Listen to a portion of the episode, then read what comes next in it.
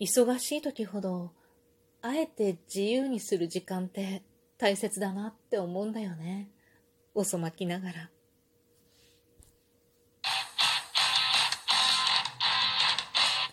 今日もなるようになるさ。こんにちは。アラフォー母ちゃんこと冬木玲です。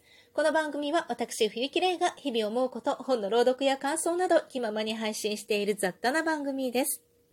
そう。よく考えたらさ、去年違う。今年の3月とかあたり ?4 月ぐらいから私何もしてないなって思うのよね。いや、何もしてないわけじゃないのよ。何も自由にしてない。あ、そんなこともないんだけど。でも、なんか、暴殺されていたなって思うのよね。頭の中が忙しかった。すっごい忙しくって、もう整理されてないの。なんか、片付けそういえばどこ行ったみたいな感じ 何がホテルのような家に住みたいだよねみたいな。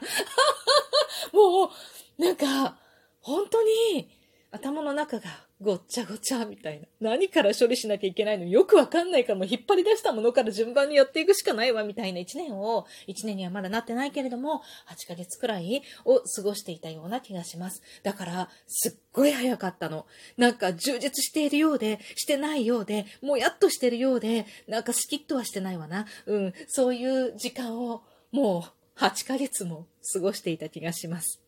我に返ってよかった1年経つ前にって思うんだけれども、なんだろうね。もう、わけわかんないくらい 忙しかったっていうのは、実は言い訳。なんかね、このラジオトークも自分のリフレッシュとかさ、気分転換とか楽しみのためにやっていたんだけど、その時間をすごい取れてないよね。一週間に一回どころか、その一週間に一回も、なんか本当に、瞬く間に、なんか撮ったよ、確かに12分みたいな。そんな感じで終わっているような気がして、本当このお返しトークを今からしようかなって実は思ってるんだけれども、お返しトークもたまりにたまって、なんか常に頭の中でお返しトークしてるのよ。だけど、配信ボタンをポチッとして、落ち着いて座って、こう喋るっていう時間を全く取れていないよねって思っていてね。いつからお返しトークしてなかったっけなって頭の中ではいつもお返しトークしてるの。っていうか もうエアーおたよ、エアーお返しトークをめちゃめちゃしてるから。だから、もうどこからしてないかわからないのよ。で、今さっきよく見てみたら、なんと、秋ですね。っていうような、中秋の名月をいただいているところから、ストップされていたようです。ちょっとね、しばらく、しばらくというか、ゆっくりコーヒーを飲んでみました。すべてをほっぽって で、なんかさ、あの混雑するのよ、後が。ゆっくりすると、なんかやることがこう山積みになっていて、なんかもう追われて追われて走るように生きてきたこの8ヶ月間だったんだけど、それはまだまだ続いていて、なんならこれから先の方が忙しいよねっていう感じなんだけどさ、今年度はもうしょうがないと割り切ってはいたものの、しんどいんだよね。疲れたみたいな感じで、このままではいけない 振り返ってみて、私の頭がごっちゃごちゃなのと同じように、家の中もごっちゃごちゃじゃないって思うわけ。とりあえず、ごっちゃごちゃの家を片付けよう。いつもそんなことばっかり言ってない？だからいつもでもね、違うのよ。付加価値を片付けようと思ってるわけ。片付けの付加価値をしようと思ってるの。わかる？なんか、だからそう、ホテルのような家に住みたいがために、なんか整えようとしていたはずなのに、日常の片付けが終わってなくない？終わってないのよ、全然みたいな。そして、溜まって積まれていくみたいな。だから、頭もぐっちゃぐちゃなんだよね。本当本当にやることがいっぱいある時ほど、自由にゆっくり落ち着く時間を取るべきだよね。そしてね、日々のことをゆっくり落ち着いてやるべきだと思うの。というわけでね、ラジオトークに戻りたいと私は思う。これが私の日常よ、きっと。なんかさ、無理無理にでもライブ配信をやったりとか、無理無理にでも収録をゆっくり撮ったりとかすれば、そこで多分何かの軌道が修正されるはずなのよ。と思って、お返しトークやっていきたいと思います。タカさんからいただいております。2通ですね。こんにちは。もう秋ですね。って栗のマークなんですけど、そう、もうすっかり秋ですね。季節の変わり目なので、体や心が不安定だと思います。僕で良ければお話し相手ぐらいにはなると思います。大丈夫にゃ、大丈夫にゃ。ってなって、大丈夫かにゃか。思いますので、無理せず、かかやくまず生きていきましょう。せっかく縁があってお知りになった人が困ってるのは僕は辛いですね。といただきました。ありがとうございます。困ってたんだね、私ね。そうなのよ。もうやることがいっぱいで困ってたのよ、きっと。だから、少し落ち着いていきたいと思います。ありがとうございます。そしてもう一ついただいております。中秋の名月と一緒にいただきました。こんばんは。今 YouTube で中秋の名月、そして満月を見ています。いいね。私も。中秋の名月をとりあえず見たわみたいな感じだった。今年はさ、いつもね、こう季節ごとの行事っていうのをこうずっと受け継がれてきている、受け継がれてきてはいないけど ずっとね、まあ、中秋の名月だったりもいろんな節句だったりとかね、いろんなことをゆっくりやってたと思うの。今年は中秋の名月見たよ今年、今、こう中秋の名月見たみんなみたいな。十五夜だよ満月重なってるよねあんまりないよでもここんとこちょっと続いてるよとか言いながら、なんかもう心ここにあらずよね。団子は、ああ、忘れてたないみたいな。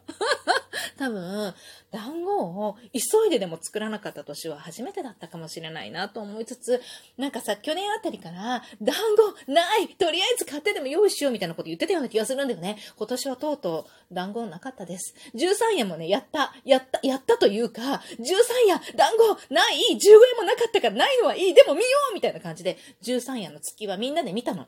でも、私の中で、はるか昔の話になっていて、子供たちは結構楽しんで見たと思う。でも、私は、見た見たうん、見た !13 夜も見たみたいな。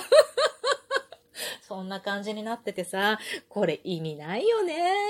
季節の行事はさ、やっぱ心を落ち着けてさ、見ましょうよ、やりましょうよ、感じましょうよっていう感じで、そういうスタンスで子育てをしてきたのにな、今になって、それをねじ曲げて変えちゃいけないですよね。私の中のやるべきことの数々は、そこには関係ないと思った。ハロウィンの行事からね、やっていきハロウィン別にさ、受け継がれている行事でも何でもないんだけど、なんかさ、こう、比較的最近新たに加わってきた行事な気もするけれども、でも、なんかやっぱこれを機会にね、やっぱり今までやってきた、まあ、いろんな、いろんな季節の行事をゆっくりやってみたいなって、もまずは家片付けようみたいな。元の状態に戻そうっていう感じです。そう。えー、っと、どこまで読んだっけ？綺麗ですねって、いつも気にかけてくださりありがとうございます。カラフルハートがたくさん並んでいる。これからもよろしくお願いします。台風接近とかで体調いかがでしょうが、無理はしないでくださいね。そう。なんかさ、気圧による変化みたいなのは、今まであんまり関係なかったのよ。頭痛い時もめまいが起きる時とかも、あんま気圧に、よくね、気圧に関係してるっていう季節の変わり目とかね、台風が接近してきたから頭が痛くなるとか、そういうのが結構関係してる人多いって言うんだけど、私はなんか関係なく頭痛い時は痛いし、なんかそのめまいも起こる時は起こるし、起こらない時は起こらないし、まあ常に何だったら常に起こってるし、みたいな状態だったんだけど、最近ちょっと気圧の変化で、なんか頭が痛いのはみんなに合っている気がする 一緒の時になるね、みたいな感じになってて。いや、なんかそれがプラスされたぐらいの勢いな気がしてね。やっぱり落ち着いた心を持つっていうことは体調に大きく変化すると思うのよ。本当気をつけて いきたいと思います。やっぱ元気でいないとね、せっかく生きてるんだからね。というわけで、たかさんいつもありがとうございます。そして、指輪さんからいただいております。面白いですっていうギフトとともに、面白いですっていただきました。これね、あの、指輪さんが、もう8月のトークの日だったような気がする。9月ではないよね。8月のトークの日、もう随分前じゃない？なんかついこの間な気がするんだけれども、私の作品をオマージュしていただいて、まあ、冬霊の、冬季霊をね、冬霊として、なんか、あの、収録を上げていただいたんですけど、あれがめちゃめちゃ面白かったっていう話はね、いつかの配信でしたと思うんだけれども、それに対して、まあ、ねじこさんがお便りをいただいて、お返しトークといった形で、まあ、冬霊になって お返し投稿させていただいたんですよね。それを多分聞いてくださったんだなと思います。ありがとうございます。いいネタをいただきました。そして、えー、っと、もう一つ、谷蔵さんからいただいております。これは、えー、あ、面白いですと、いつもありがとうと一緒にいただきました。冬木玲さん、谷蔵です。関西ラジオトーカー盛り上げて委員会主催。あなたも今日から関西人2022の収録参加ありがとうございます。素敵な関西弁とテーマトーク楽しませていただきました。本当にありがとうございます。今後とも活動、そして個人でも仲良く絡んでいただけると嬉しいです。また、コラボ収録もやりたいですね。そうですね。やりたいですね。私が悪いのよね。やりたいですね。なんかさ、そう、ケイリンさんの作品だけじゃなくてさ、いろんな方が素晴らしい作品をさ、もう無償で提供してくださってるじゃない？読んでいいよって、もうやりましょうね、本当に。本当心が落ち着いて、落ち着いたらお声掛けさせていただきたいと思います。子育ての話もわんさかあるよって感じ。そして、大五郎さんからいただいております。こんばんは。あ、これもいつもありがとうと一緒にいただいております。こんばんは、レイさん。勝手にオープニングコール使わせてもらっちゃいました。そう、これもさ、私のなるようになるさのオープニングコールを パクってくださったんです。面白かった。面白かった。ありがたいね。本当に。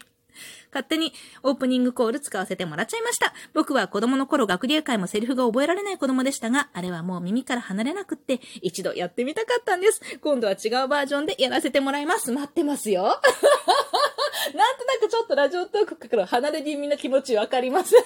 でも、戻ってきて、戻ってきて、待ってますよ、別バージョンの オープニングコール。そう、オープニングコールが耳から離れないぐらい聞いてくださっているということで、本当にいつもいつもありがとうございます。